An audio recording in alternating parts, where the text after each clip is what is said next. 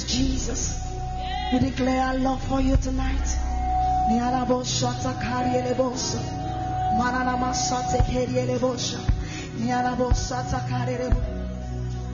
I'm coming back to the heart of worship. It's all about you. It's all about you, Jesus.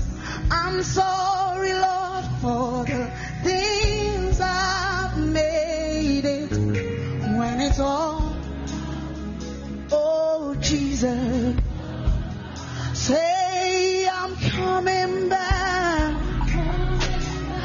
a place of worship where I'm not going to hold back my worship, Jesus.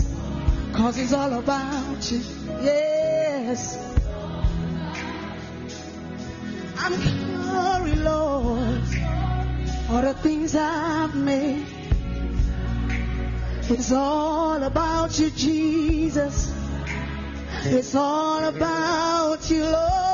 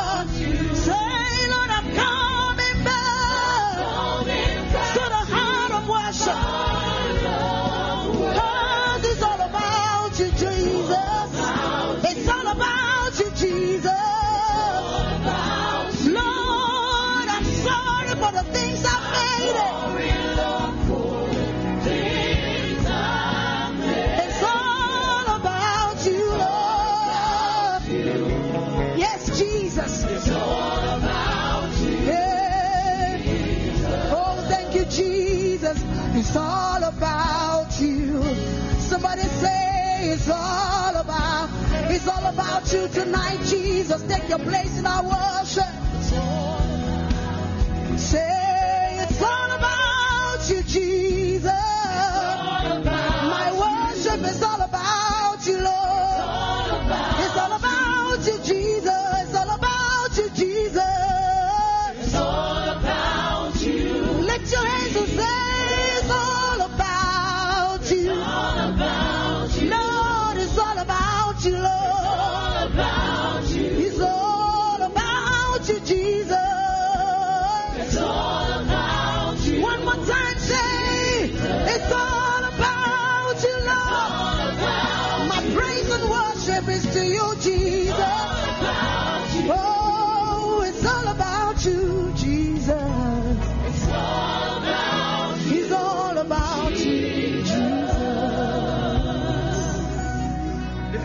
that it's all about Him, if it's all about Him, I want you to give Him thanks this morning, this evening. Lord, it's all about you. It's all about you, Jesus. I want you to give Him thanks. I want you to exalt His holy name. Lift up your hands and give Him thanks this evening. It's all about Him. Forget about the things that He has not done. Just give Him thanks for who He is. It's all about you. When the music fades, when everything goes, it's all about you, Jesus. Give Him thanks, give Him thanks. All we have come to do this evening is to give Him thanks. It's all about Him, it's not about us. It is about Him to give Him His word, to give Him His praise, to give Him His glory, to give Him what is due to Him. He's our Father, He's our King, He's our Maker. It's all about you, Jesus.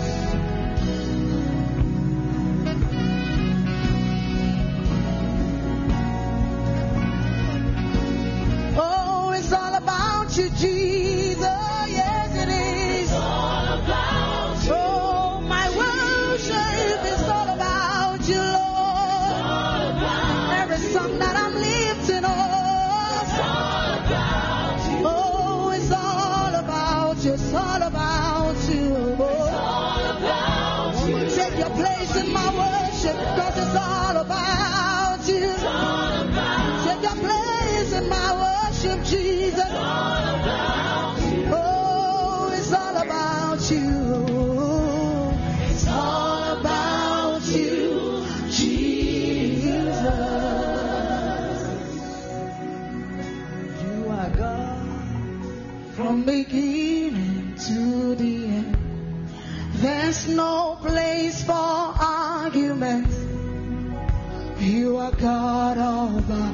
Yourself.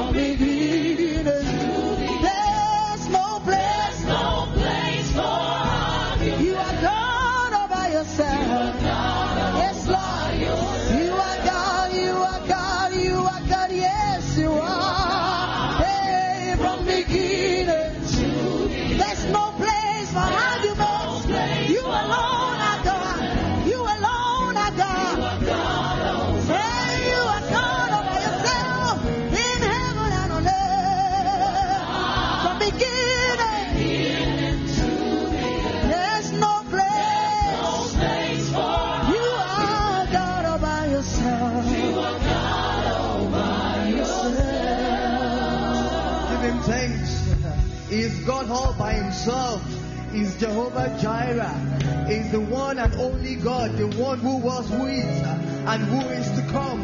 Give him thanks this evening and exalt him. It is not about you tonight, it's about him. It's about Jesus. He is God all by himself. Give him thanks all over this place. Lift up your voice, all you people, and give him thanks this evening. Exalt his holy name. He is God all by himself. There is none beside him. There is none compared to him. There is none that is like him. There is no king like him. There is no president like him. There is nobody that we can compare to our God. Shalom, shalom, shalom, shalom, shalom. Say, Father, I return all glory to you. Shalom, You are God shalom, shalom, evening people of God. I give you praise. I believe you are all doing well. I give you praise, Lord. I exalt you, my Shalom evening, I exalt you, everybody. my Father. Thank you, Jesus. Lord, I Shalom evening, everybody.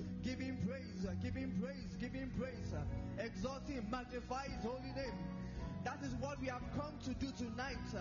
Nothing else. We've been praying for the past 21 days. It's time to return all Wow. glory unto Him. I hope you are all doing thanks, well. It's time to give Him thanks. Just say thank you, Jesus. Thank you, Jesus. The compassionate Father. All right, we give God all the praise. I thank God for your lives God all by Himself. and I give Him praise for preserving your destinies, The one even by His anointing. is the one that Hallelujah. God bless you. By the special grace of God, I'm also doing well with my family. We are doing well by God's grace. Hallelujah. It's been a long time we met here for um, prophetic training. It's been a very, very, very long time since we started our fasting and prayer moment. Um, we've been missing a lot of our teaching services. Um, I'm working things out so that we can actually meet um, even in the course of the fast for like just still the two hours to do our teaching service. Very, very important. Which it's not always supposed to be prayers. We must also learn and have understanding about the things of God. Hallelujah. All right. God bless everybody and keep all of you strong in the mighty name of the Lord Jesus. Amen. All right. This evening we want to come before the Lord and um, you know fall under the feet of the Master that He will teach us His ways and that He will help us and cause us to have the mind of Christ that will enable us to understand and do what He has called us to do. In the name of the Lord Jesus. Amen. All right. Want to take a word of prayer right now. Mighty God, we give you all the glory and all the praise. Thank you for tonight. Thank you for your grace and your mercies that are abundant in our lives. I give you all the praise, mighty God, even for the life of your church. Thank you for destroying the works of the enemy that were machinated against us. Thank you for covering us with the wings of the eagle and shielding us from the arrows of wickedness. We give you all the praise and the glory for the favor that you have released upon our lives. Once again, we say, May your name alone be glorified. We ascribe all praise and adoration unto your holy name. Thank you for showing us mercy. Thank you for granting us grace. In the name of the Lord Jesus, we give you all the praise. We that were once aliens, even unto your kingdom, by the superior blood of Jesus, we have been counted worthy even to receive of thee. For this reason we say, Be thou glorified in the mighty name of the Lord Jesus. Mighty God, help us this wonderful evening. The word of the Lord made us to understand that in seasons when the Lord Jesus was in the midst of the multitude, he will speak in parable. But after he had moved from the multitudes, the disciples will go before him and they will ask him, What is the meaning of what you said in public? And then Jesus will take time and explain things to them. We have run to you, Lord Jesus, just as Nicodemus ran to you one time in the middle of the night, even to know of the things of the Spirit. Have you also come? Teach us your ways, O Lord. Cause the mind of our understanding even to be enlightened in the mighty name of the Lord Jesus. Help us tonight. Open our eyes. For the word has already said, the secret things even belong to the Lord. But them that are revealed, the things that are revealed are for us and even our children. For this reason, we pray that revelation will take rulership in our meeting tonight. In the mighty name of the Lord Jesus. Let the light of your countenance shine upon us and cause every to be overtaken even by your light. Thank you, mighty God, for the mercies that you have shown us. We give you all the praise. Your word is already anointed. Therefore, let your word come forth with power and impart grace even into our destinies. In the mighty name of the Lord Jesus, we honor you even in Jesus' mighty name. Amen. Hallelujah, hallelujah, hallelujah, hallelujah. It's always an exciting moment to have all of you here on the altar of victory, even to learn of the Lord. Hallelujah. And I'm very, very, very excited. I believe that by the end of tonight's meeting, some of you will carry the weapon that the gracious Lord has given to us, which is the sword of the Spirit. And the Bible says that put in your hands the sword of the Spirit, which is the Word of God. So the Holy Spirit can do His work with the sword only by the Word of God. And we believe strongly that this evening the gracious Lord will help us. In the name of the Lord Jesus. Hallelujah. God bless you and keep all of you strong in the mighty name of the Lord Jesus. Please, I believe you can all hear me clearly. Amazing, amazing, amazing. All right, I think um, I had time to ask my son, Dake Prince. Somebody said, not real. I don't know. Is it? Not really. Oh, but is it okay? Is it okay now?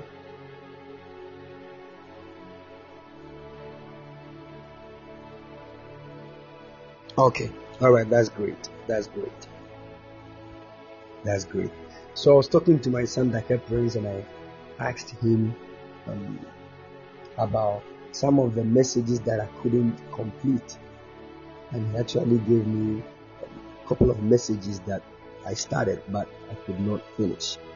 So I decided to um, avail myself of the Lord to help us understand some of the messages. And um, as the Spirit leads us, I believe that we will all come to a place of understanding in the mighty name of the Lord Jesus. Amen. All right, before we move on, so I want to make time and talk about the mysteries of the kingdom of God. The mysteries of the kingdom of God. And I remember I started this um, some time back, and I'm believing God to help me to um, touch on other few mysteries um, so that if the Lord permits, we can all come to a place of um, understanding in Jesus' mighty name. Amen. All right. Um, basically, I throughout Scripture, I made us understand that there are twelve main mysteries of the kingdom of God. Twelve main mysteries of the kingdom of God. Please, if this is your first time um, joining this meeting, if this is your first time, um, you know, hearing about the mysteries of the kingdom of God, I think the part one is already in the podcast.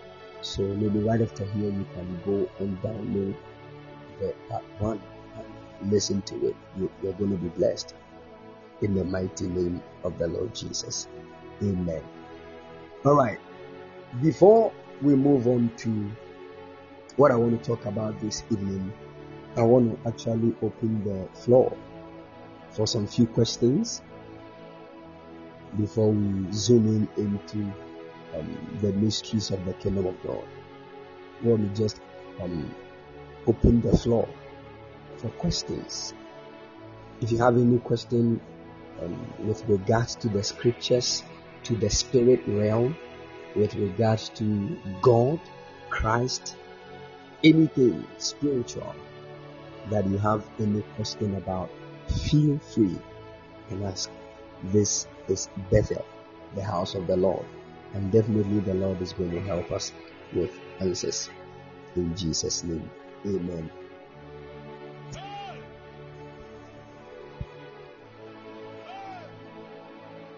Alright, so any question? Any question?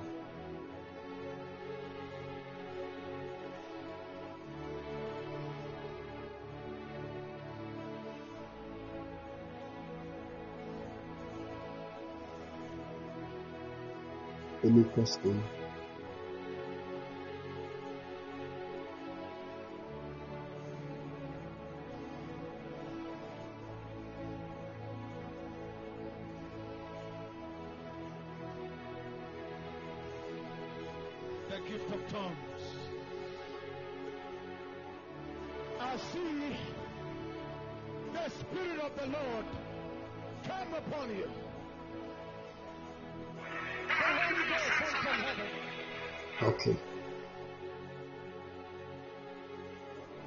Any any question? If you have any question, you can ask before we move on.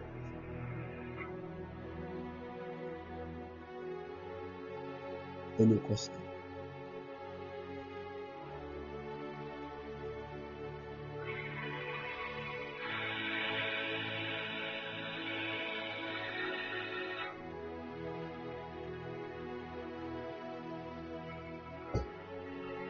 Oh, if you don't have any question, it means you understand the whole Bible. Is that not what you are trying to say?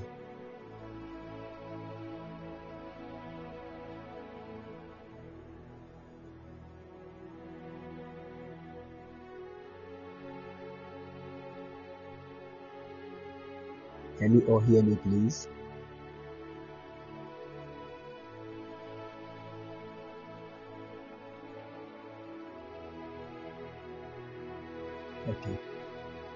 All right. Somebody is asking what causes suicide and where does the spirit go? Which spirit? Is it the person that killed him or herself?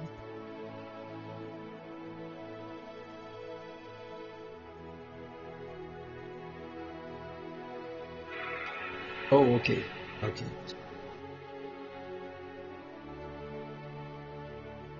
All right. I'm going to answer it very soon. Okay. Some one man of God said, "So, can you throw light on the heavenly creatures like Behemoth and Leviathan?" Okay. I'm going to do that quickly. Any other question? I want to get all the questions together.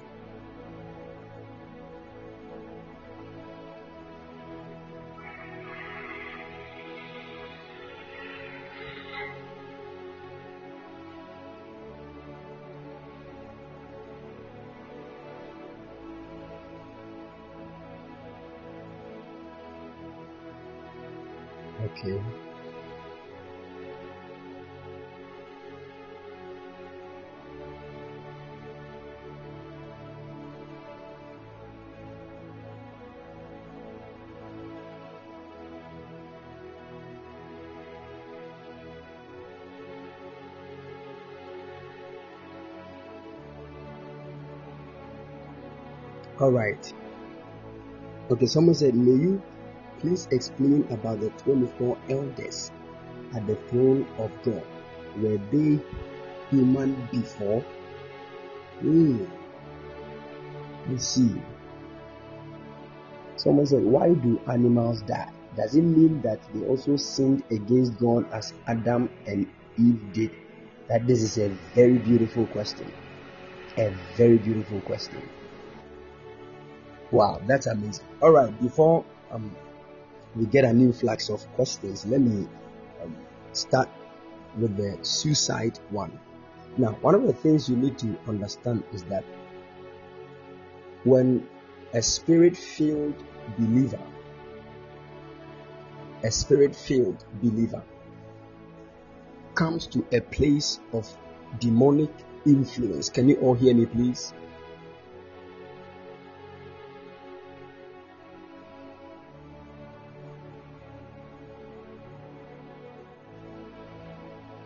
Good.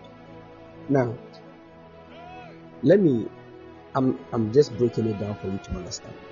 Now, a Christian, it is possible for a Christian to commit suicide. I hope you all know that. Somebody that believes in the Lord Jesus. Good. But it is not possible for a spirit filled believer to do that. A spirit filled believer to do that. So when a believer commits suicide, What you need to understand is that based on your walk with God on this earth, where your soul is subjected to, the moment you became a believer, your soul was subjected to Christ. And the only way you can leave, your soul can leave the hands of Christ is when you denounce Him. And you don't just denounce Christ by saying it with your mouth, because you did not believe in Christ with your mouth. The word of the Lord said in the book of Romans, I think chapter 10, verse 9 and 10, the Bible says that for with the mouth, for with the heart, man believeth unto righteousness, and with the mouth, confession is made unto salvation. For with the heart, man believeth unto righteousness, and with the mouth, confession is made unto salvation. So, for somebody to be saved, it is actually as a result of two main organs in the spirit and in the soul. The first one is the heart. So it is actually by your heart that you believe in the Lord, and it is your mouth that you use to confess it. So you can actually confess that Jesus is not your Lord. Meanwhile, deep inside your heart, you believe. So the only way, God bless you, my daughter, the only way you can disconnect your soul from the Lord Jesus is when you denounce Him deep inside your heart. So, a lot of Christians can be influenced by suicidal spirits. They need deliverance. And if they are not delivered, and these spirits lead them to the place of suicide, they can take their own lives. But that does not necessarily mean that they are going to hell. So put that at the back of your mind. When a believer takes his or her own life, the soul will appear before the Lord. But there is something he has missed, and there is something great he or she has lost. And that one can only be experienced in the soul of the person. Are you getting the picture?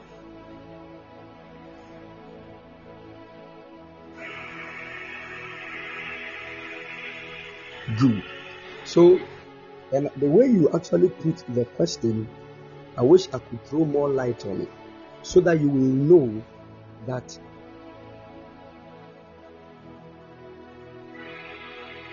that when anything that dies, any human being that dies in this world, the spirit of the person will go to God because the spirit of a human being is the breath that God breathed into his nostrils before he became a living soul. Are you getting it? So the Bible said in the book of Ecclesiastes, chapter 12, verse 7 downwards. Ecclesiastes chapter 12, verse 7. Let's listen to what the word of the Lord said.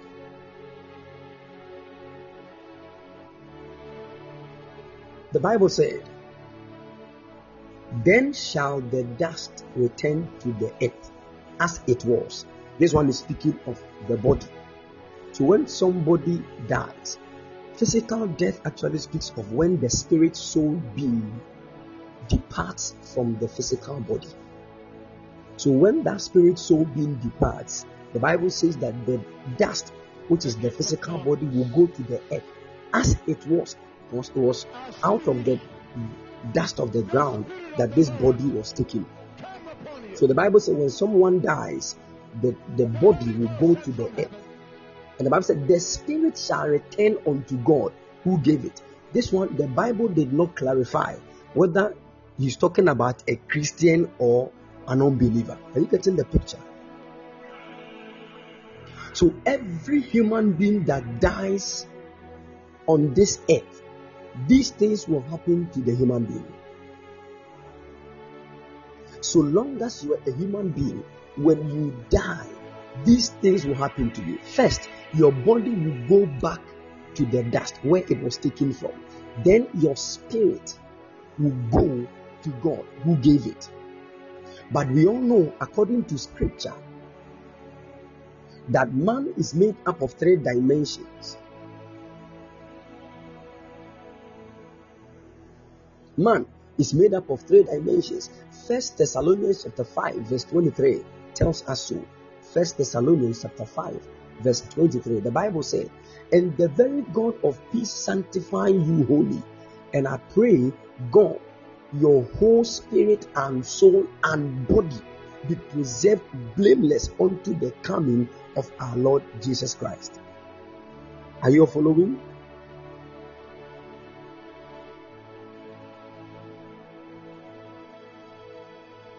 Good. So we all know that a human being is made up of spirit, soul, body. And now the Bible is telling us in Ecclesiastes chapter 12, verse 7, that when a, a when anybody on this earth dies, any human being dies, the body will go back to the dust because we know the Bible said in Genesis chapter 2, verse 7, that God formed man of the dust of the ground. It was this body that was formed by God. The spirit was created by God, but the body was formed by God. And when the spirit came in contact with the body, the soul emerged. Are you getting the picture?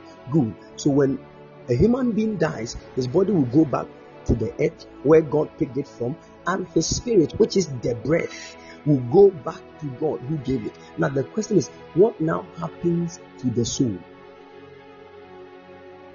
What now happens? Because this verse of scripture, the Bible did not really tell us what happens to the soul. So it is actually the soul that will go to the one that it subjected itself to whilst living on the earth. So as you are living on this earth, definitely your soul is under a certain deity. And that deity is going to be the one that will harness your soul when your soul exits this body. So, no matter the matter, once a human being dies, there is a destination that the soul is going. It has already been made by the soul. That is why the Bible said, The soul that sinneth, that same soul shall die. So put that at the back of your mind. If your soul is under Christ as a believer, once your, your soul exits your body, it is going to Christ. But that moment where your soul is going to Christ, we have actually um, have taught on that. It is not a swift journey. As in the moment you leave your body, no, you are in heaven. It is not true. Because your soul will pass through a lot of dimensions just as you were born. The, you see, can I say something here?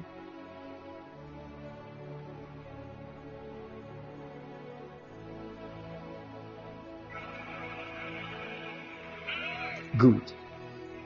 This one, I will say it, but in a way, I'll give a little assignment. All right, can I?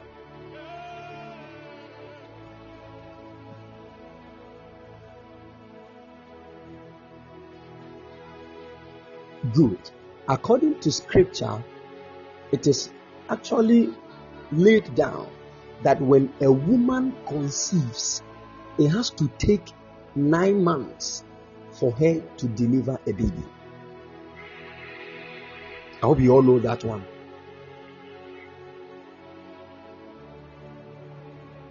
Good.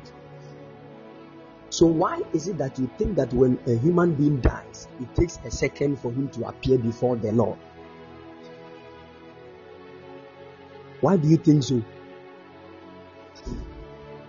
The same way it takes a newborn baby about nine months for the baby to appear on the earth. Spiritually, it takes a certain dimension of time for the soul to appear before the Lord. And that time, it, it's it's dependent on how you have grown.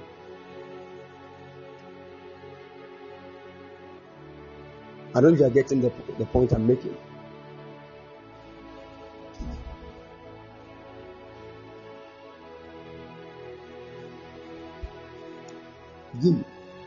So, based on your spiritual growth on this earth, when you are a believer and you exit your physical body, this tabernacle, based on how your soul has grown, you will now find yourself in a certain dimension going to God. So that means there are believers that their time that they will use to go to God will be longer, whilst other people will have it at a shorter period. That is based on this one. I'll, I'll talk much on that when I'm talking about death into details. All right. So, long doing, put that at the back of your mind. When a believer commits suicide, the soul of the believer will go to Christ. All right. And that's what I've said. It is not going to be an instant thing, there will be processes. So, once you take your own life, you will miss a lot of things on that journey. And that will be a disadvantage to you, even though your journey is towards Christ. All right. So, let me touch on the other question. Okay. Prophet Ima- Emmanuel Godfrey said, so can you throw light on the heavenly creatures like Behemoth and Leviathan? This one is a whole message. If I want to throw light on it, it is going to turn out to be my sermon.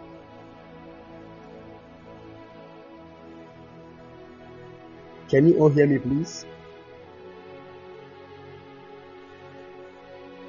Yes, because these are beings that we need to have understanding about.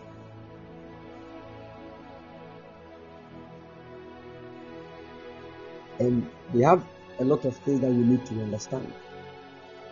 You can't just brush things, you still not get understanding about them. When you read the book of Job, chapter 40,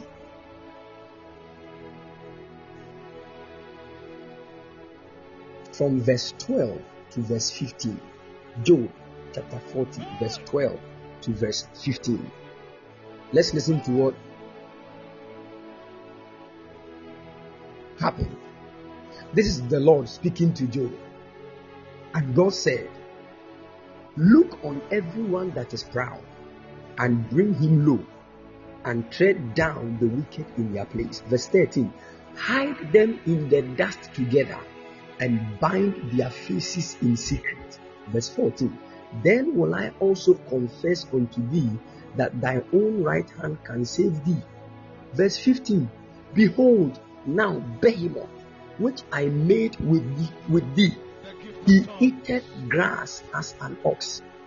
Lo, now his strength is in his loins, and his force is in the navel of his belly. He moves his tail like a cedar. The sinews of his stones are wrapped together. His bones are as strong pieces of brass. His bones are like bars of iron. He is the chief of the ways of God. Listen, listen, he is the chief of the ways of God. He that made him can make his sword to approach unto him. Surely the mountains bring him forth food, where all the beasts of the field play.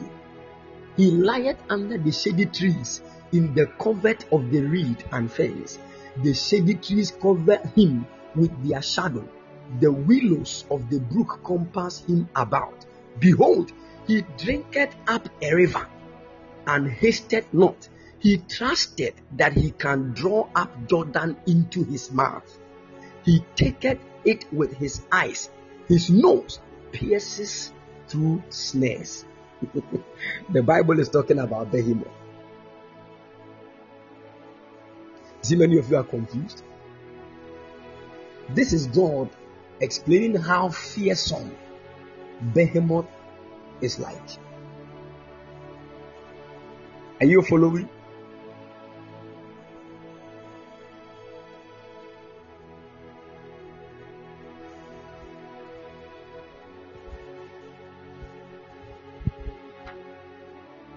Good. Now, if you really look into details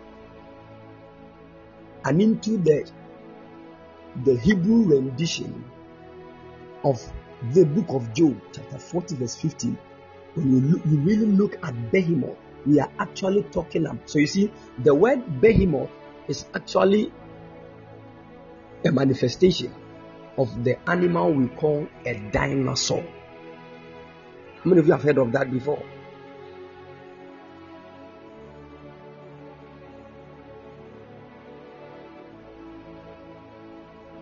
Oh, haven't you heard of dinosaurs before?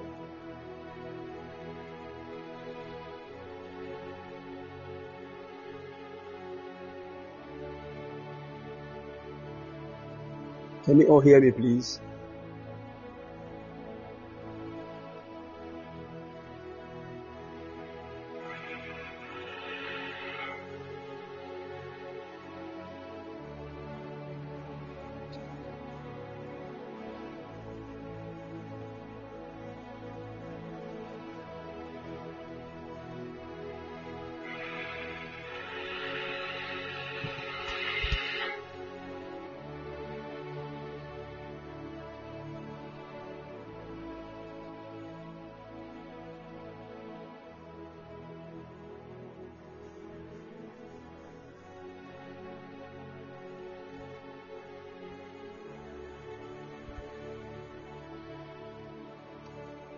Can you all hear me, please?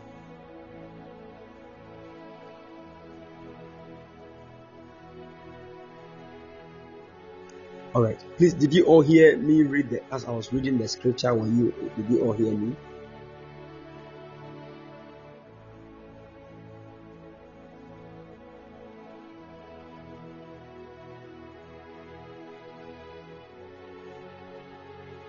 All right, but can you all hear me now?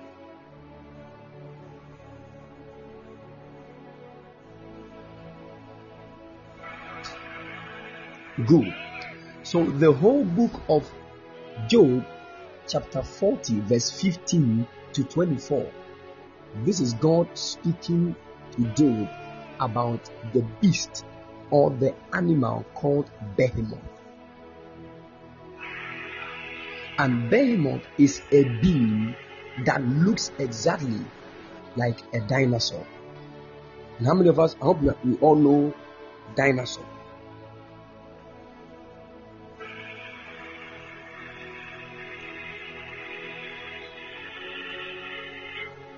Good. There are many people who don't know. So,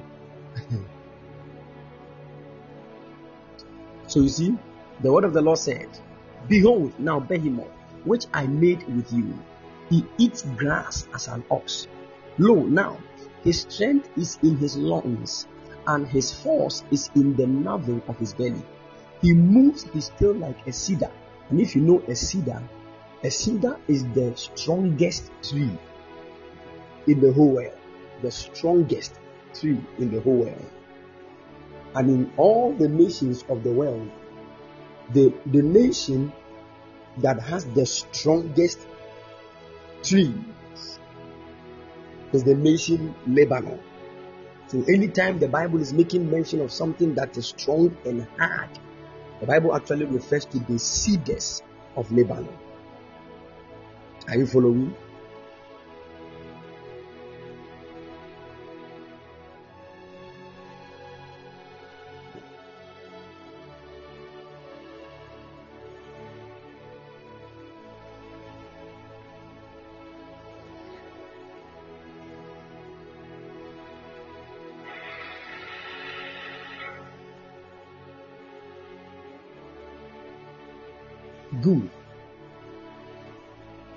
The Bible said, the tail of Behemoth is like the cedar.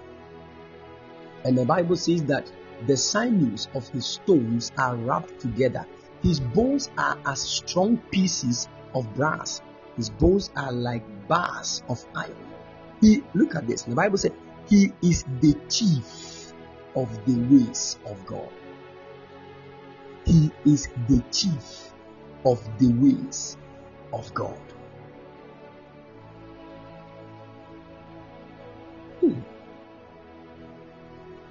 He is the chief of the ways of God. Can you all hear me?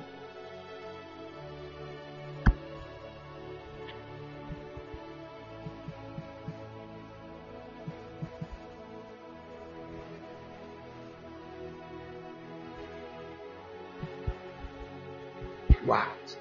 So the question is, what are the ways of God? That behemoth is the chief. And the word chief is actually where we get the word ark, like archangel. That means the one that is the leader. So he leads and he rules all the ways of God. Now, the question is, what are the ways of God? The Bible said in the book of Deuteronomy, chapter 32, verse 4. Deuteronomy, chapter 32, verse 4. Listen to what the Bible said. He is the rock, his work is perfect, for all his ways are judgment. A God of truth and without iniquity, just and right is he. The Bible says all the ways of God are judgment. All the ways of God. So all the you know remember what the Bible says that the word of the Lord said, as for the children of Israel, they knew the act of God, but Moses knew the ways of God. The ways.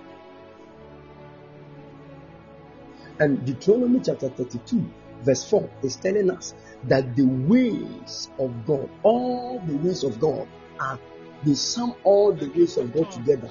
We call it judgment. And many of you, anytime you hear judgment, you think of people lining up before God and God is saying, You go to heaven, you go to hell. You just don't have understanding.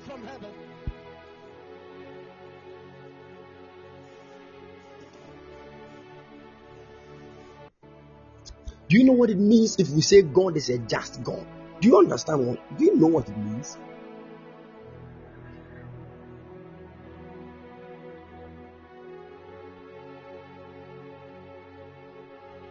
So all the ways of God are judgment.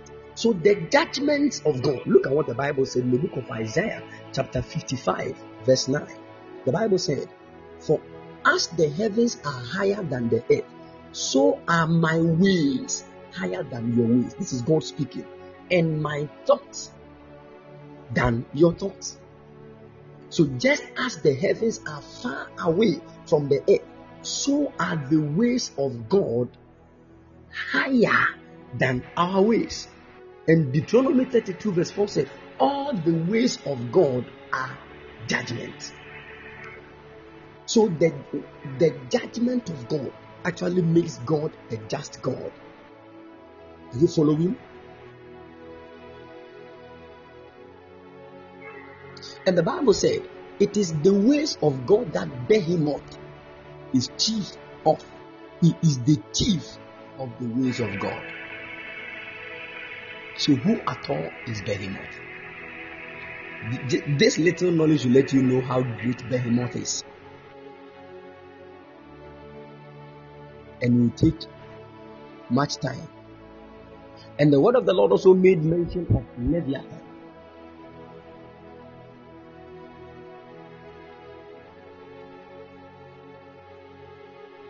Leviathan. When God was speaking to Job, God said, Can you draw Leviathan out of the water with a hook or tie down his tongue with a rope? Can you put a hook into his nose or bore his jaw through with a thorn? Will he make many supplications unto you? Will he speak soft words unto you? Will he make a covenant with you? Will you take him for a servant forever? Will you play with him as with a bird, or will you bind him for my maidens? Hmm. Hmm, hmm. Shall the companions make a banquet of him? Shall they part him among the merchants? Can you fill his skin with barbed irons or his head with fish spears? Now, this is God speaking about Leviathan. Now, if you critically look at what Leviathan looks like, according to the stone, there is a beautiful link between Behemoth and Leviathan.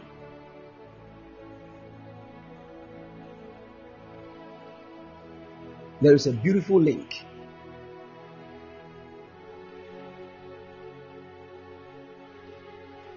Can I ask a question right now?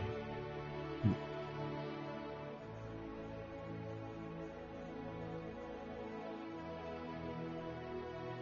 Good. Now, when you critically look into the spirit realm, there are basically certain animal animalistic features, or let me say certain animals that were under what we call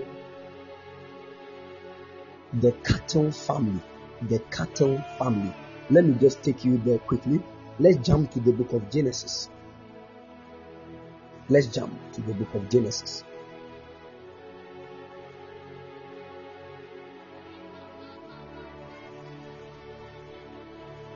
When the Bible said God cursed the serpent,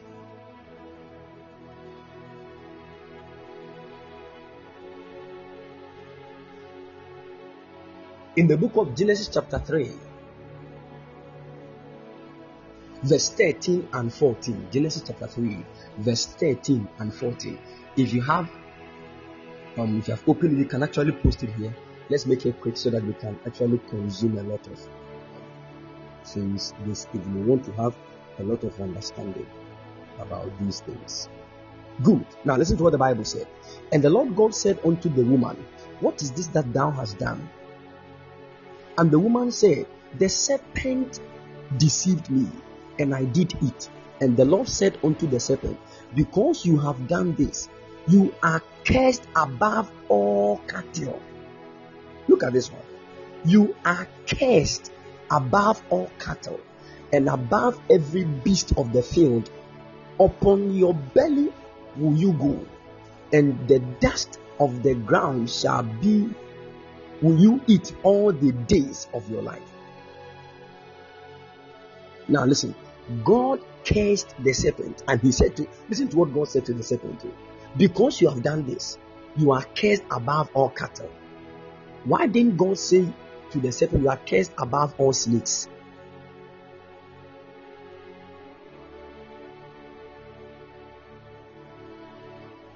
Are you getting the picture?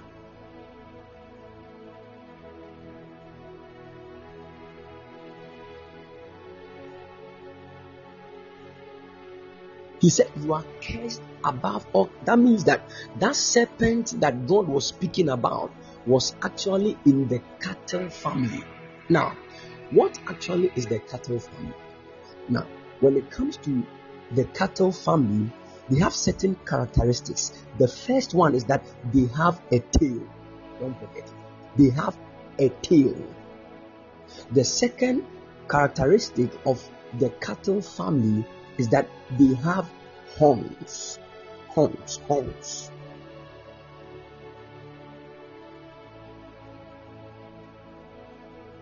Are you following?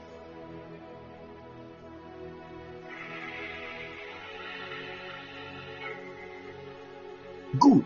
So any animal that has a tail and has horns is actually considered to be part of the cattle family.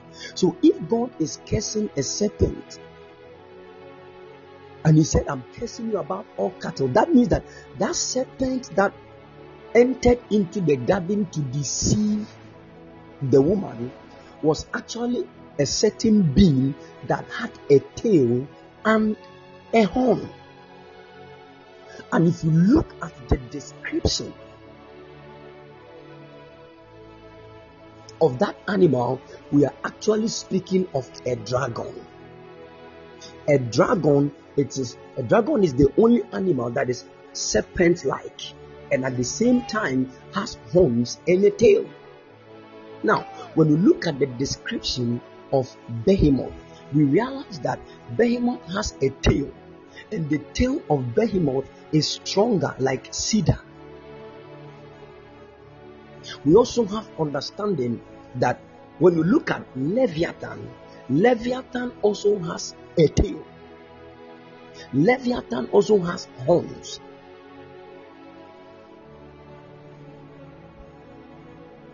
Are you following?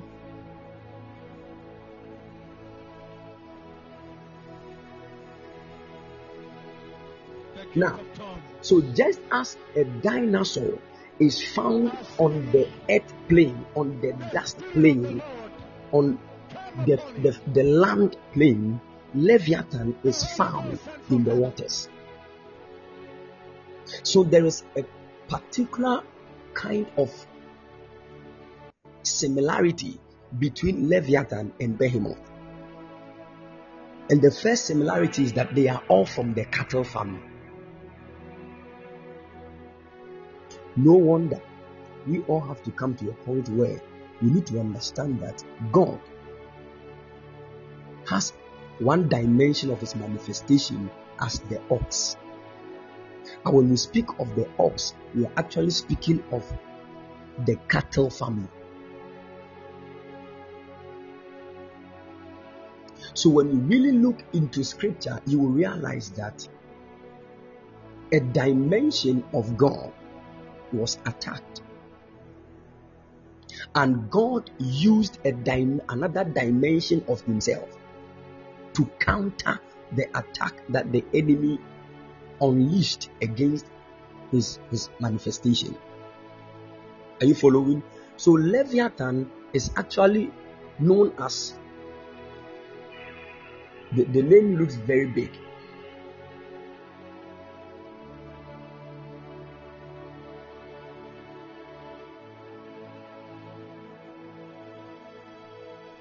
But Leviathan looks a little bit like a crocodile, but not a crocodile.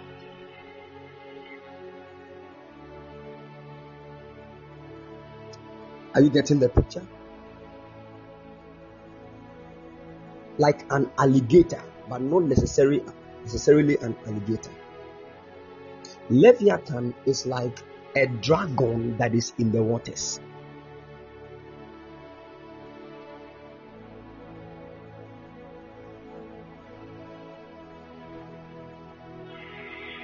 So you see, when the Bible was talking about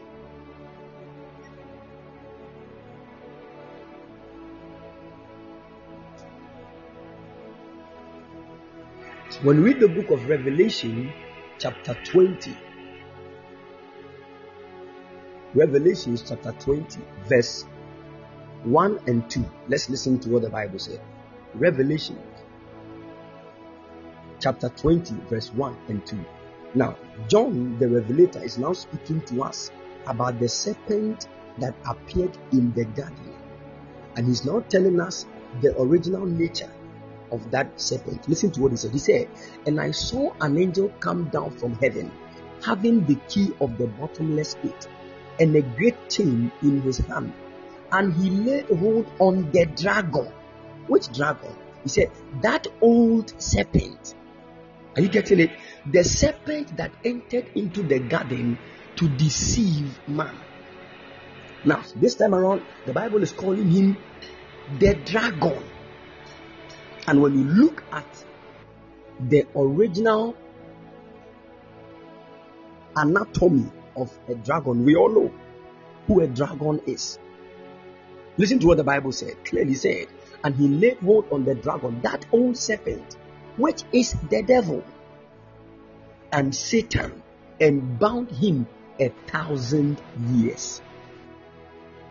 Hmm.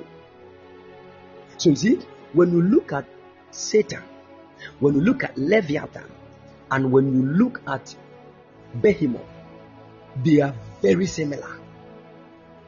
I mean, very similar. And if you go deep into Jewish studies, you will realize that Satan was not the first person to rebel against God.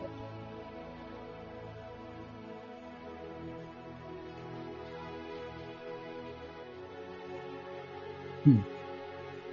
He was not the first being to rebel against God. Leviathan and Behemoth did. Now, these beings are much more stronger than who Satan is. I mean, much more stronger. And I'm here. Can, let me boldly tell you this Lucifer actually borrowed a dimension of Leviathan and a dimension of Behemoth before he could deceive man.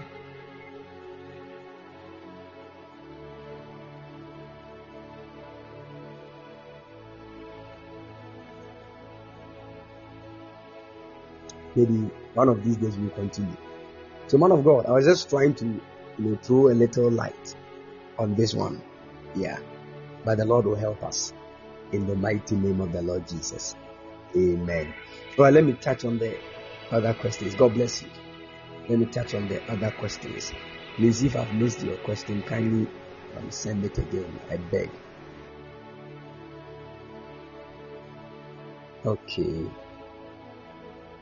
Somebody said, assuming a spirit in someone's family, like fetish priest spirit, takes over someone right from birth or possesses the person along the line in life, and unfortunately for him or her, he gets no one to save him or her or deliver him, will the person go to hell? Oh, so long as the spirit has taken over you, there is no way your soul can be received into Christ.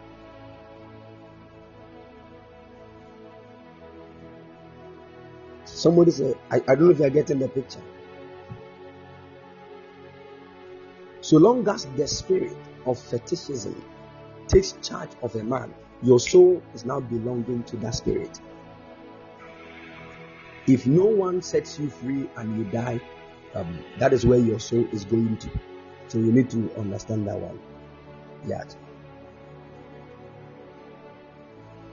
And you see, there is a difference between when the spirit of fetishism is trying to torment somebody, as in they want the person to serve as a fetish priest or priestess, but the person is resisting it. See, at that point, torment can go on. But once the person admits to now serve, at that point in time, the soul of the person is now belonging to that fraternity. Yeah, so let's get that. Somebody said, please do all prophecies come to pass? Prophecy don't just prophecies don't just come to pass. Prophecies don't just come to pass. And I've taught on this several times. There are four main things that can cause prophecy to come to pass. Four main things. If even one is taken out of it, you might not see the manifestation of the prophecy, even though it is genuine and from God. The first one is called the faithfulness of God.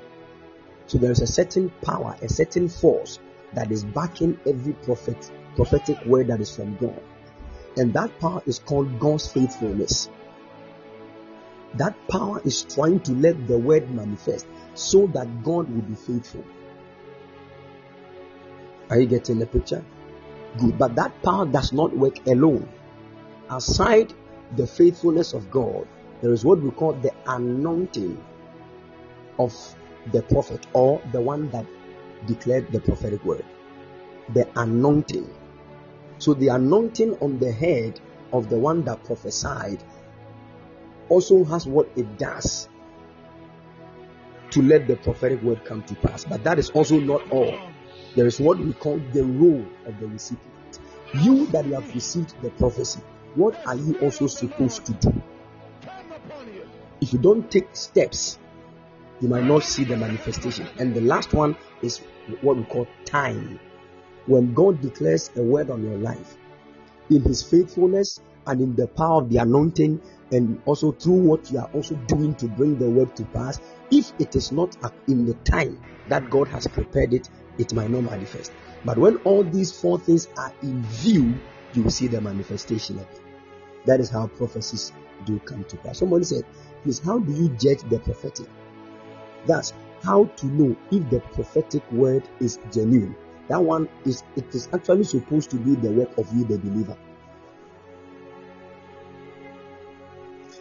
You see, you the believer, you the believer receiving the prophetic word, you must be the judge of it. And how do you do that?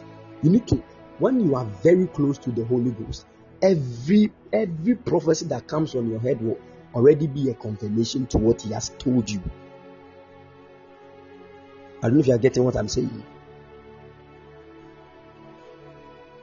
If you don't have intimacy with the Holy Ghost, it will be very difficult for you to judge. I can't give you five ways to judge prophecy, it will never work. Five ways to judge prophecy, It won't work. Yes, that is why it takes somebody that looks like a higher personality in the faith, like a, maybe a prophet that has been in the prophetic ministry for a long time, that understands dimensions of the prophetic to judge.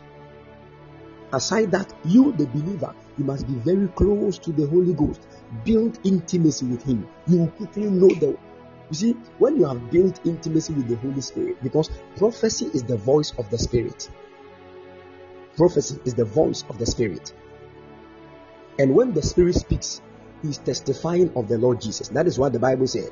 The Spirit of prophecy is the testimony of Jesus Christ.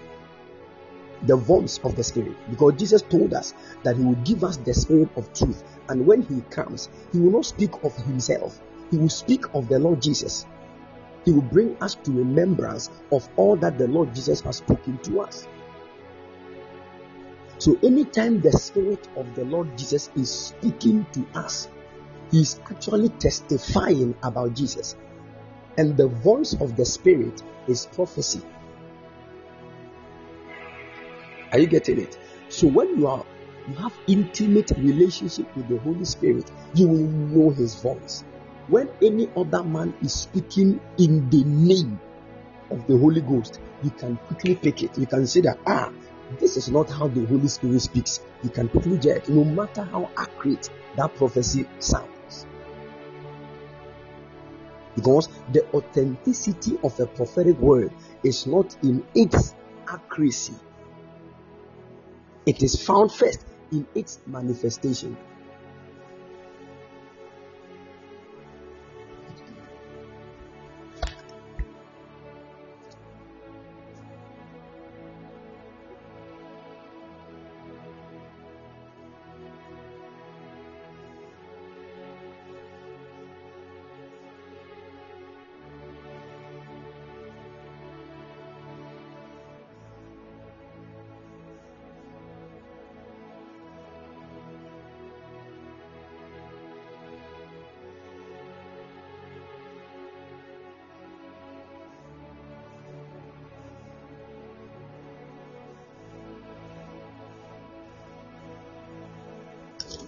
Can you all hear me, please?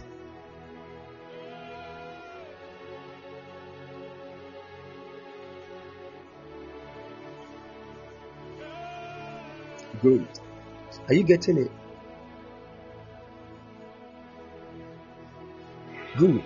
So, no matter the number of women that have gathered mentioning your name, when your own mother mentions your name in the midst of the women, you will quickly pick that this one is my mother's voice. That is one of the ways to judge prophecy. When you know how the Holy Spirit speaks, and you can only know that when you build intimacy with Him, that one is a personal thing. Nobody can build intimacy for you. I can pray for you. I can anoint your head for you to get breakthroughs. I can uh, I can prophesy over your head. I can do many things for you to be blessed. But when it comes to you building an intimate relationship with the Holy Ghost, that one is your responsibility.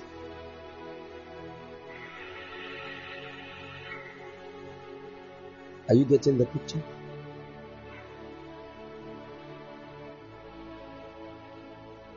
Good, good. So you first build an intimate relationship with the Holy Spirit.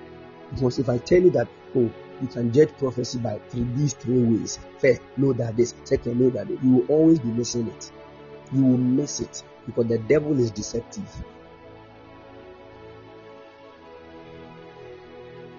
First, build an intimate relationship with the Holy Spirit. You will know how He speaks, you will know His voice. Then, when anybody is speaking in the name of the Spirit, you will know whether He's the one speaking or not. Are you getting it? So if someone says, Prof, is it possible for the Lord to give a person a dimension that even a counsel of a person is even a prophecy and carries the anointing of the Spirit without the person intentionally prophesying? Oh, yes, very, very possible. Very, very possible. Yes. It is called an inspiration. Inspiration. Some people can be joking, they can just say something, but it, it might be an inspiration from the Spirit. That is why when you are around prophetic people, don't be familiar because you can miss anything. When you are around prophetic people, don't be familiar. Not at all. Because anything from them, when the person says, Oh, bring my blue shirt, it can be a prophetic word to you. You might not know.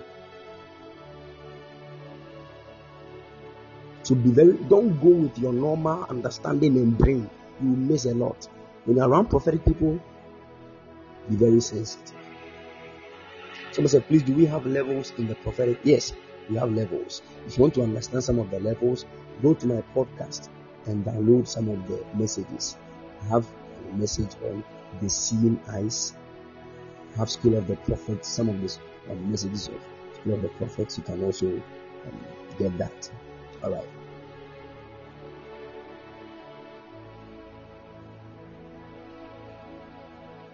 Okay. If I've missed any other question, please you can let me know. I know that many of you have questions that you are afraid. I don't know what you are afraid of. Of the angels? I'm not getting the question clearly. School of the angels as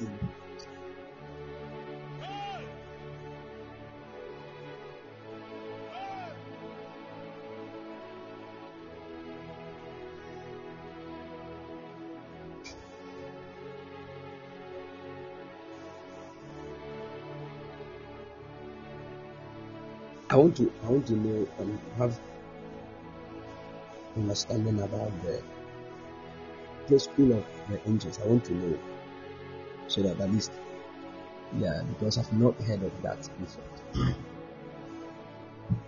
All right, someone says, "Sir, the prophetic dreams. Can you open it up for me a bit?" Prophetic. When we say prophetic dream, it's it's an enlarged um, topic, very broad. Can you all hear me, please?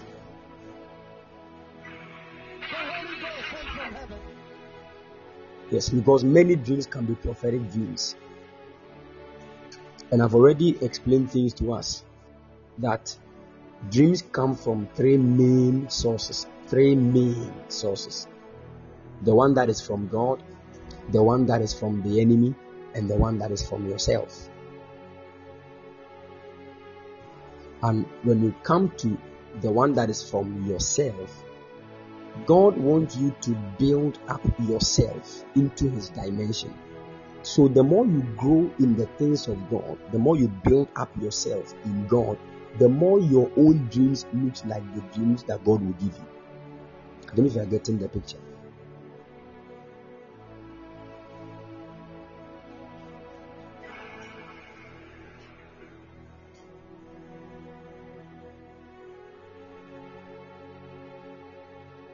Can you all hear me, please?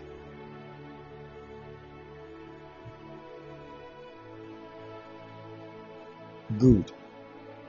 I said dreams can come. I think I have a message on dreams. You can go and get the introduction first. Dreams can come from three sources. First one, dreams from God, dreams from the devil, and dreams from yourself. Are you getting it? And our goal as human beings is that we are journeying to become like God. Are you with me?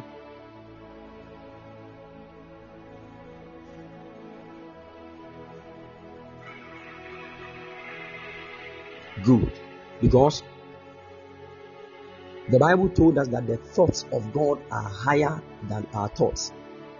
And we, are, we all have understanding that dreams. Dreams can come to you dreams. Most of the dreams actually that are from you start from the thought dimension.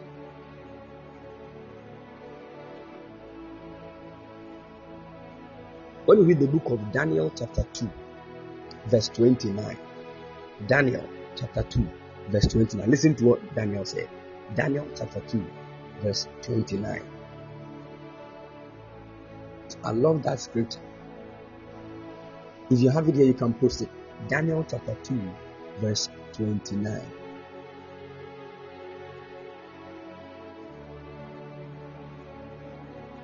Good. Now listen to that. Daniel said, As for thee, O king, your thought came into your mind upon your bed. What? What will come about after this? And the unveiler of secret has made clear to you what is to come. You see, Nebuchadnezzar has got a dream, and the man wants somebody to know what he dreamt and also explain the meaning of the dream. And this is what Daniel said. Daniel said, King, when you slept, your thoughts came to your mind. And it was the thought that came to your mind that the revealer of secret, which is God, used it to tell you things that are to come.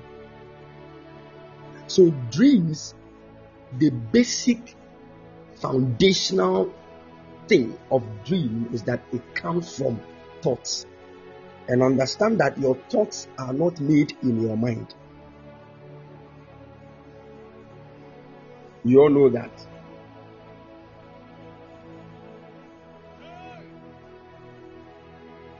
That is why the Bible said, As a man thinketh in his heart, so is he.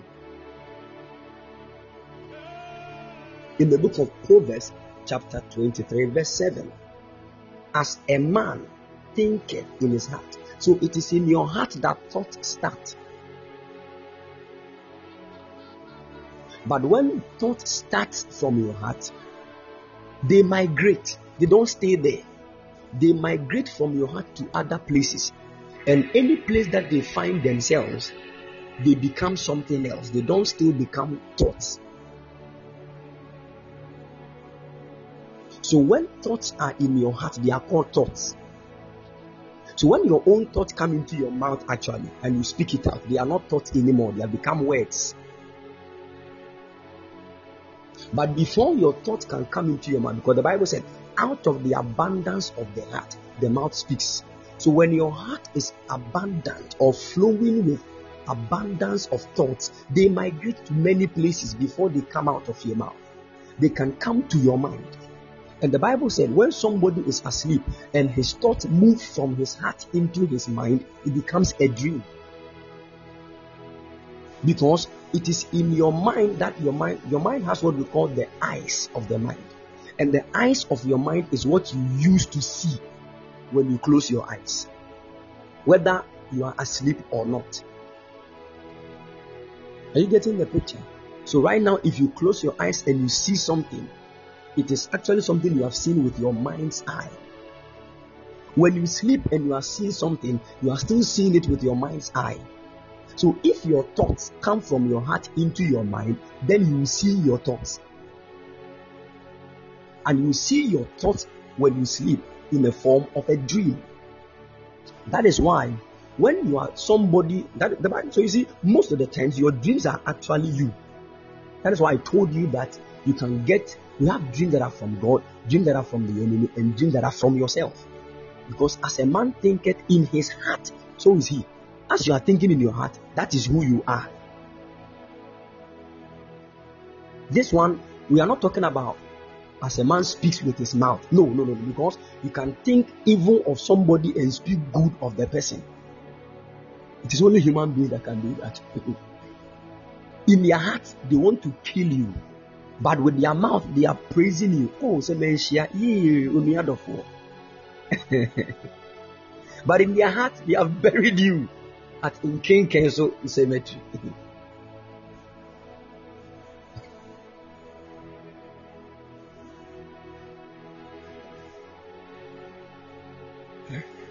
Are you are you all listening to me?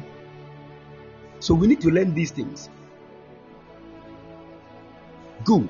So now let me just give you um, one understanding. When your thoughts migrate from your heart, the, the place they are going next is your mind. And understand that your mind is a part of your soul.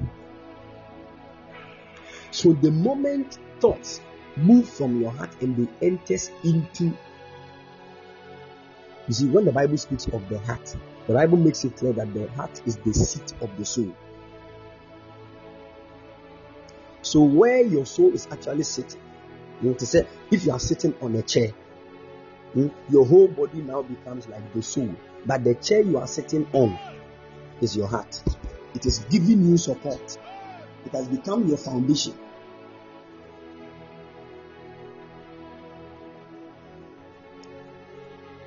Are you getting it?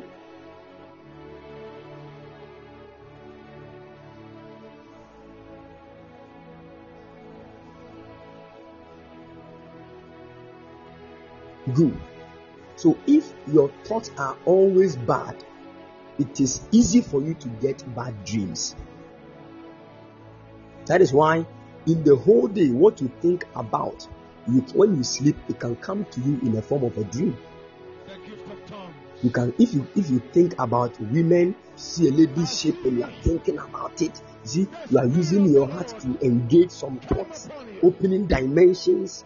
When you dream, you can see the woman naked in front of you. It means the thoughts have now jumped to your mind and you are continuing the, the whole process.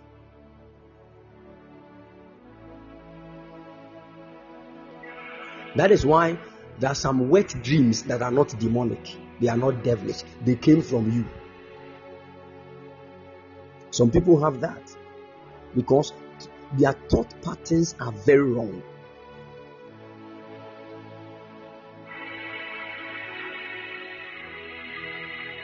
Not all wet dreams are demonic or marine.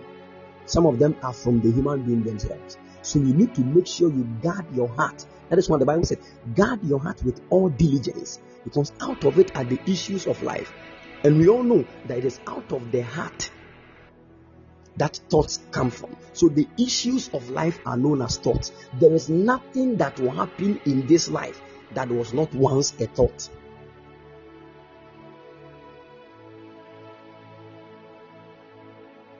So we need to understand these things.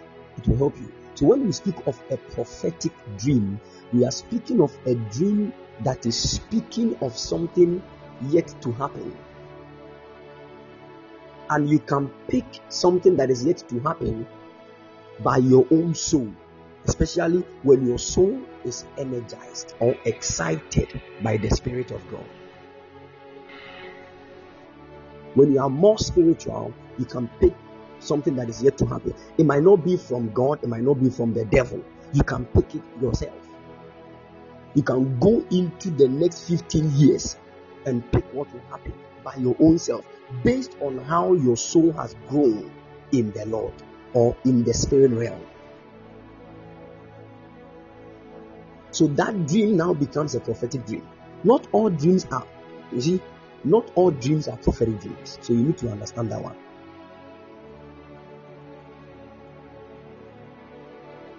Are you getting it?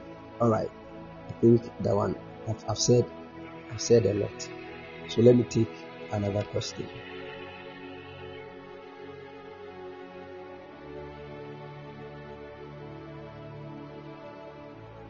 All right. God bless you. Any other question? Feel free and ask.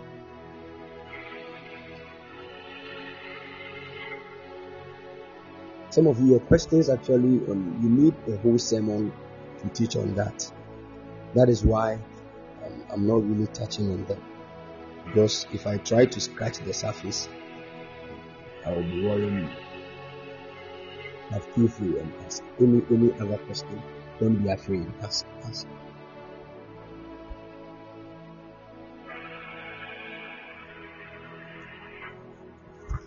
Okay, Jerry said, Papa, please, how do you sharpen your senses? All right. Now, when you come to the senses, there are dimensions. You, you have the sense of sight. There is a way to sharpen that one. You have the sense of hearing. There is a way to sharpen that one. They are not the same. You don't pass through the same way to sharpen these senses. Prayer and fasting can help you energize these dimensions to an extent. But there are some basic principles that you need to follow. What can help a man to sharpen much, to sharpen his senses to a higher dimension? First is called meditation. Meditation. And meditation, let me tell you one, let me give you one secret. Medi- the way meditation is, if you don't start from the a younger age, it will be very difficult for you to do it if the Holy Spirit does not help you. I'm telling you. Because are some of us right now as I'm talking to us, our minds are occupied with a lot of things. A lot of it's not easy. I'm telling you, it's not easy. If you don't start, that is why these Chinese people, these people, they are dangerous because the very day they are born, once they hit three months, they start teaching their children how to me- hey, meditate. Serious meditations. But you see, in our field, we just do everything some. And our minds are occupied with a lot of a lot of things. That some of us we have, we have a lot of noise in our souls, noise noise. The way spiritual senses are, any simple thing can just make it blunt. And one of the things that can cause your spiritual senses to be blunt is called emotions. So if you're a young prophet, when it comes to the matters of relationship and marriage, be careful and be prayerful on that because it can it, it can disturb your spiritual senses. The a bit mad mad disturbances, and it will be very difficult for you to pick signals from the spirit. Me, I've been there before. I got troubled. Serious. That is why when you want to sharpen your senses and when you want to grow in the things of the spirit by sharpening your senses to pick signals, you need to be alone for a long time and practice this thing called meditation.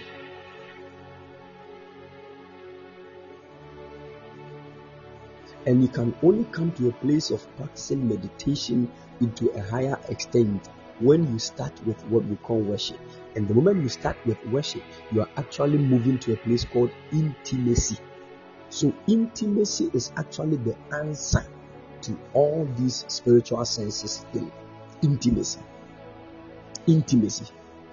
Having intimate relationship with the Holy Spirit. It is the answer to everything. I mean everything. Eh? There is a particular ear. Hmm? Listen to me.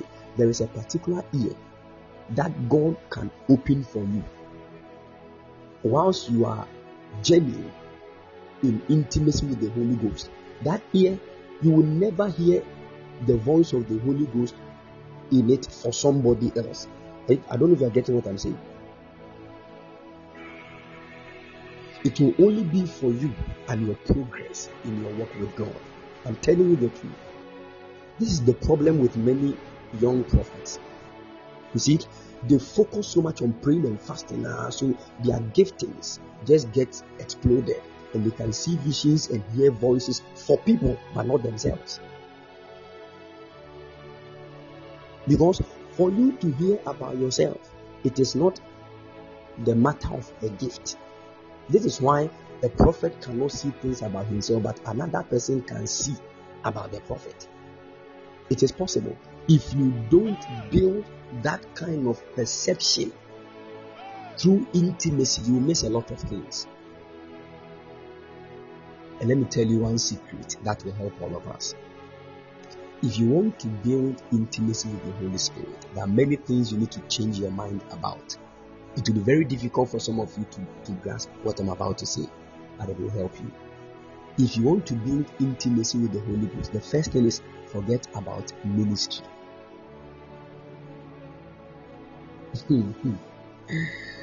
Hmm. Meanwhile, that is what God has called you to do.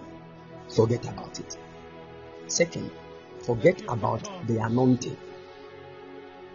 Don't let your focus be on the fact that I'm, I'm, I'm working with the Holy Ghost to receive an anointing. You get when you get the anointing, you have not landed. You will miss it because where intimacy wants to lead you to, you pass the dimension of anointing and go further. So if the anointing is your focus, when you get it, you, you go back. This is the reason why sometimes you can, you can prophesy, do everything, and still feel empty. As if the like, what is it?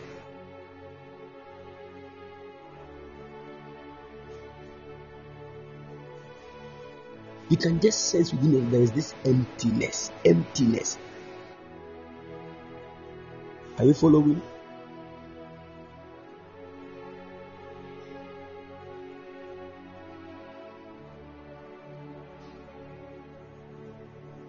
You want to build intimacy with God, your focus is this I am looking for God. That is the point. God is God now has become your destination. He's the one you are going to. And you want you want him. You want him. And let me tell you, there is nobody in this world that has decided to have intimacy with the Holy Ghost to know God that did not have his spiritual senses sharpening. That one that is not sharpening, God opens it in dimensions that cannot be measured. I'm telling you, in dimensions that cannot be measured.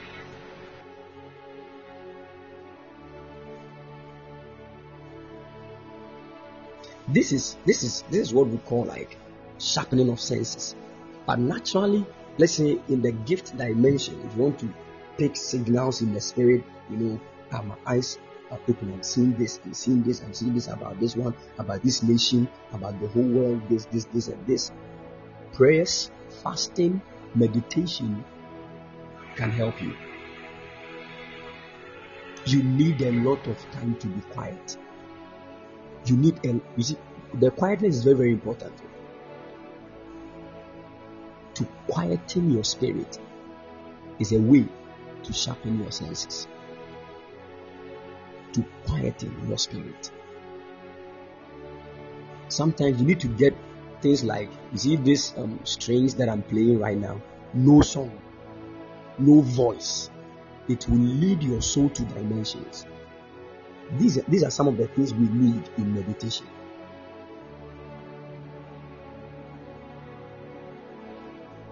Note, quietening your spirit does not necessarily mean being quiet. But when you become quiet, it can help you to quieten your spirit. I don't know if you are getting the picture. The key is not the door. But if you get the key, it can open the door for you.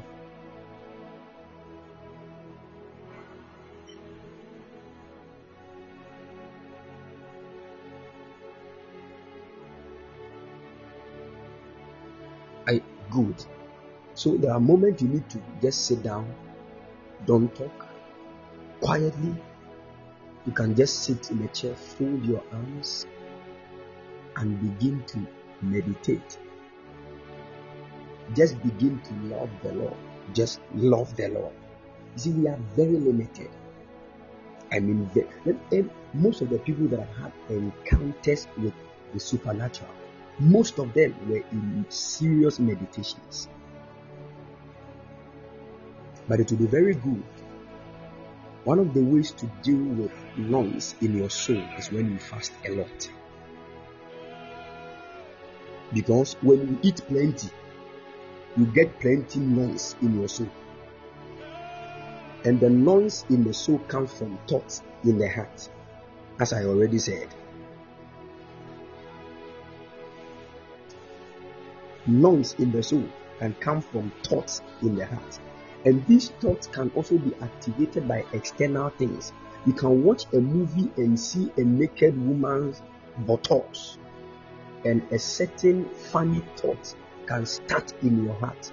Once it jumps from your heart into your soul, noise has begun. Sometimes it can stay in your soul for 18 days. N'aba. Okata w'ani ana w'ani so. Kyerɛ sɛ onhu yɛ wuzi nyɛ wo. Haven't you seen these things? That is what the enemy is using to stop many of the young prophets. Yes, the more you eat, the more you think. Do that. Because there, that, there's something we call food for thought. Food for thought. The main purpose for food is to think. And the main purpose for fasting is to think.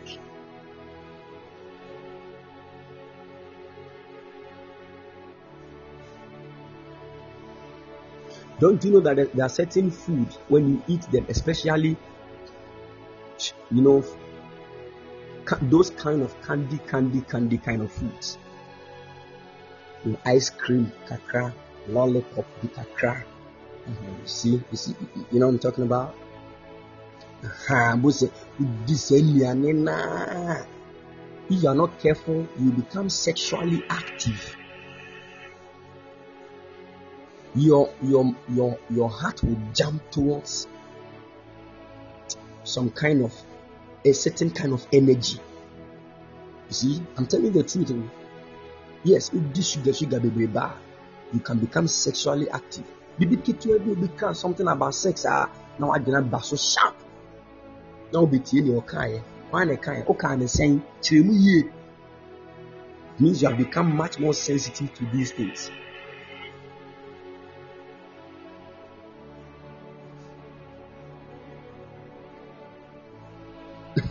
I'm telling you the truth.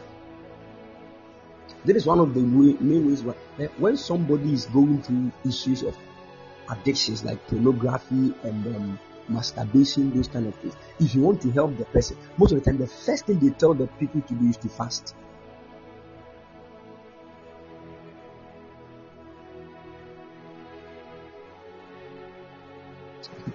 Jerry said, Some week I drank Coca Cola two bottles. That week it took God. My dreams were strange. And I've been saying, "Me ngu obi adwuma." but I'm telling you, when you look at the human being, the fallen human being, the Adam that fell, Adam was a glorious being, but when he ate of the tree of the knowledge of good and evil, he became a human being. And that word human is from, it is actually the word that we got humility, humus. So even when you read through the when you read the Bible and the Bible said Jesus humbled himself, it means he became a human being.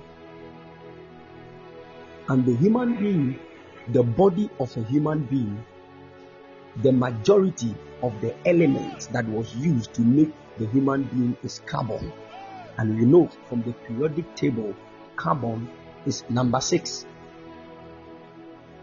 So anything that is more carbonated, the more you partake of that thing, you become more human. And to be more human means to be more fallen. So any carbonated thing, and we all know we have carbonated drinks like Coca Cola. Coca Cola. You need to be very careful. Yes, when it keeps me my house, I think for like four four years now, nobody has been drinking Coca Cola. It's all the packers and one of pleasures, you see what will go through your mind. Your dreams will be bazaar. Angel will be a pecker, angel will be a and then you must say, Dane, Akuya Donko. Just say, I am bazaar.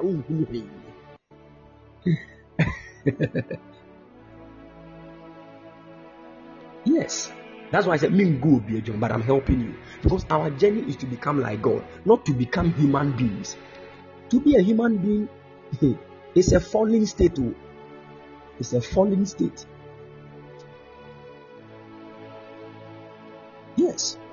So you, that is why I said, be very careful with the kind of foods you eat. Eh? If you want to be more spiritual mm, and you want your mind to be very focused on spiritual things, let me teach you what you need. You need more herbs and more fruits and more water.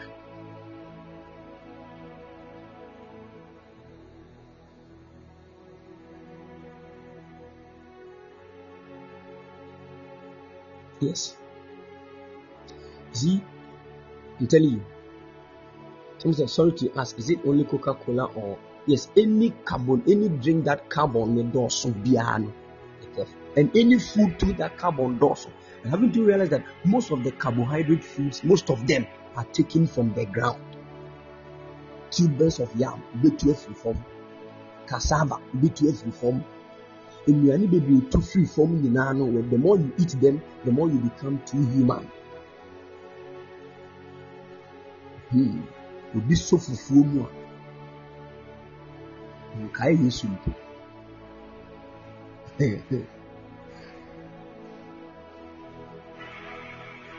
ɛwɔ hɔ a yɛato bɔ wenam so susu wenam susu wenam That's what I'm trying to say. I'm not saying become a vegetarian, but to, so some of you every day. Time. Be careful because these animals, when they die, they are not going anywhere. They are going back to the earth. Because the Bible said God commanded all the beasts of the field to come out on the earth. And you hear move So when they die, they are going back to the earth. That is their destination. So the more you chew plenty meat,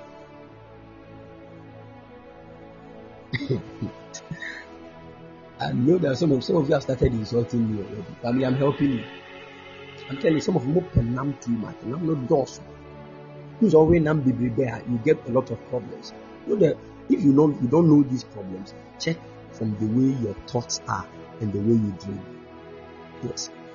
You know, check the way what your thoughts are.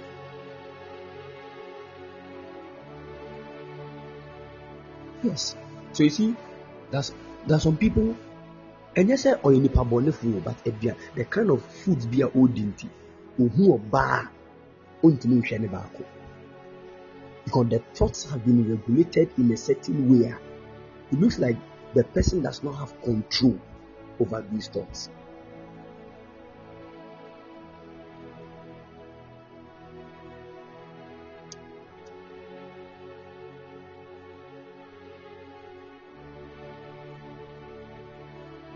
Are you following?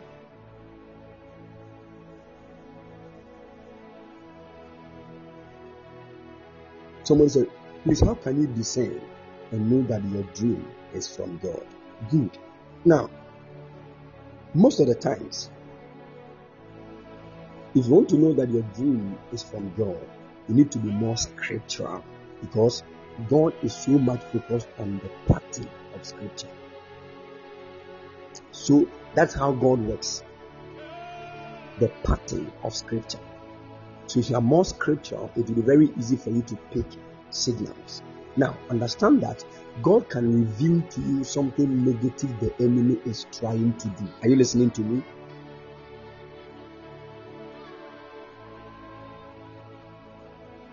So let's say you had a dream, and in the dream, four people were chasing you with machetes you were running, they were still chasing you. You entered into a certain room, they, they came there.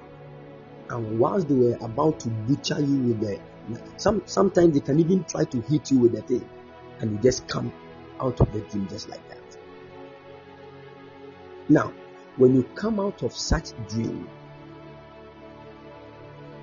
what do you experience at that instant? Do you are you will you, if you come out of the dream and you are in fear, it means that dream was fueled by the enemy. If you come out of that dream, and even though the dream was scary, but it looks like you can overcome it in prayer, there is always a certain push to pray. You can know that that dream is from God. God is telling you that you have an upper hand over it. The enemy is trying to do this, so he has revealed it to you so that you will stop it. Now, the enemy can reveal the same pattern of dream to you, but when you wake up and you want to pray, there is no push. You, you sense this spirit of heaviness that you cannot pray. It looks like there is nothing you can do about the thing. It looks like the thing has already happened. You see, those kind of things, then you know that there is a certain attack that the enemy has unleashed. Are you getting the picture? So once you come out of a dream, what you experience within that moment, if it is fear, then the dream is not of God. Because the moment God reveals something to you, the first thing He will tell you is fear not. And the moment He says that, there is a certain power that enters you. Fear just gets disappeared.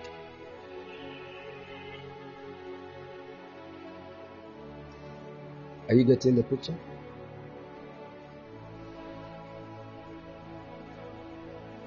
All right, great. Let me take the last question.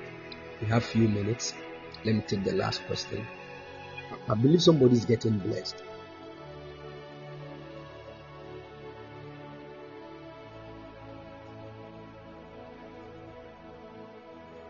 Great. Somebody said, "Sir, dealing with prophetic talking." Yeah, I want to know what's what's the question actually.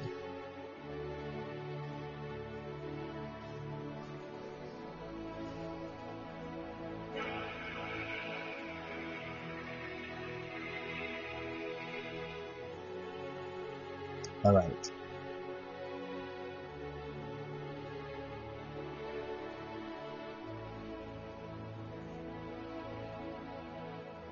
Someone said, Prophet, how can I invoke the angelic realm?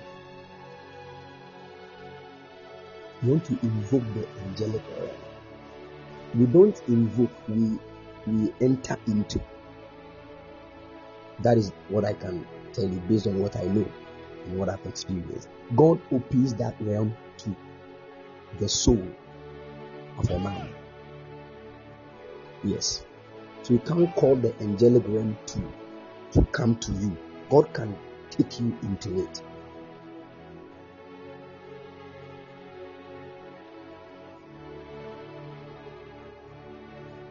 So, what are some of the tokens in building yourself prophetically? Prophetically, the tokens you need the Holy Spirit to speak to you. Because if I tell you this, every level you get to will determine what the Holy Ghost will tell you to do. Yes. If I tell you that get one bottle of oil and anoint your eyes 21 times with it, and you see, you start seeing visions. People have done that, you did not see anything. Are you getting it? So you see, a lot of people think that using when they pour oil in a horn and they pour it on their eyes, their eyes will open. It does not work like that. Everything about prophetic tokens must be inspired by the Holy Spirit, else you'll be wasting time. Because the Holy Ghost will know the key you need to open a door.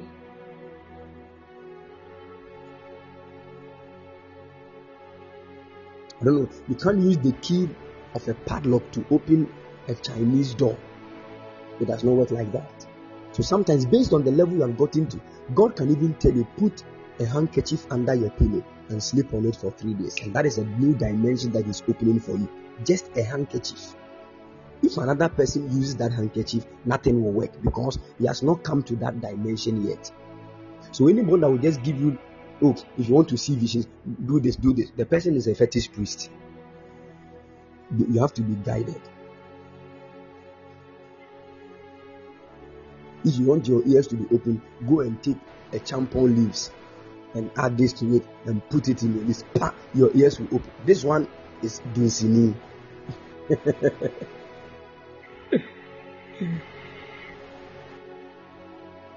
yes, people do that.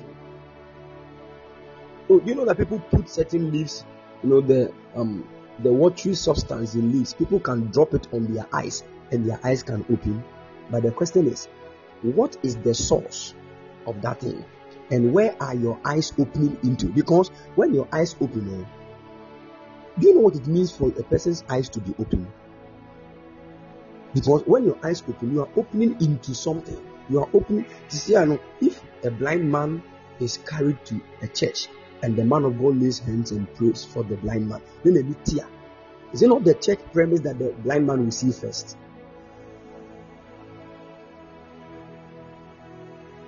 Good. So where you have been taken to will determine when your eyes open where you will start seeing. Many people have started seeing dwarfs. Any dream, any vision they get, they see dwarfs, they see dark. They are not even seeing heavenly things, they don't see angels. Go and watch what opens your eyes. If God is the one that is opening your eyes, He has a dimension where He's opening your eyes to. So we need to understand some of these things.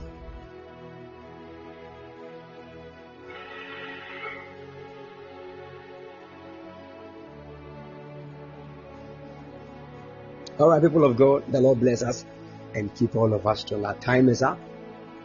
I believe somebody has been blessed this wonderful evening. I'm going to upload it right after here. So if you want to remind yourself of any other thing, you can kindly do so. Please don't forget that God willing, tomorrow is mega one word from the Lord. Make sure you join us at exactly 7 p.m. Don't be late as you came late this evening. If you if you come late, God willing, tomorrow um, that one day we have to send you to Latte or Latte Biokoshi. Yeah. So, or we have to change your name to Lati because you came late. The Lord will help us and keep all of us together. And also remember that you have a covenant with God tonight. Tonight, pray and have a covenant with God on a seed that you are going to release God willing tomorrow and the heavens will open for you. We are going to meet this night for Christian time at exactly 12 a.m. GMT. So please make sure you join us. The Lord bless you and keep all of you strong in the mighty name of the Lord Jesus. Keep shining. Let the favor of the Lord be upon you. May the Lord release His anointing on your lives. May He cause your eyes to be open, cause your ears to be open. You will do mighty things for God, and nothing can stop your destiny fulfilling. Go and shine. Dave, God bless you. May the Lord increase you in Jesus' mighty name. Amen. God bless you. We shall meet. Shalom. 爸爸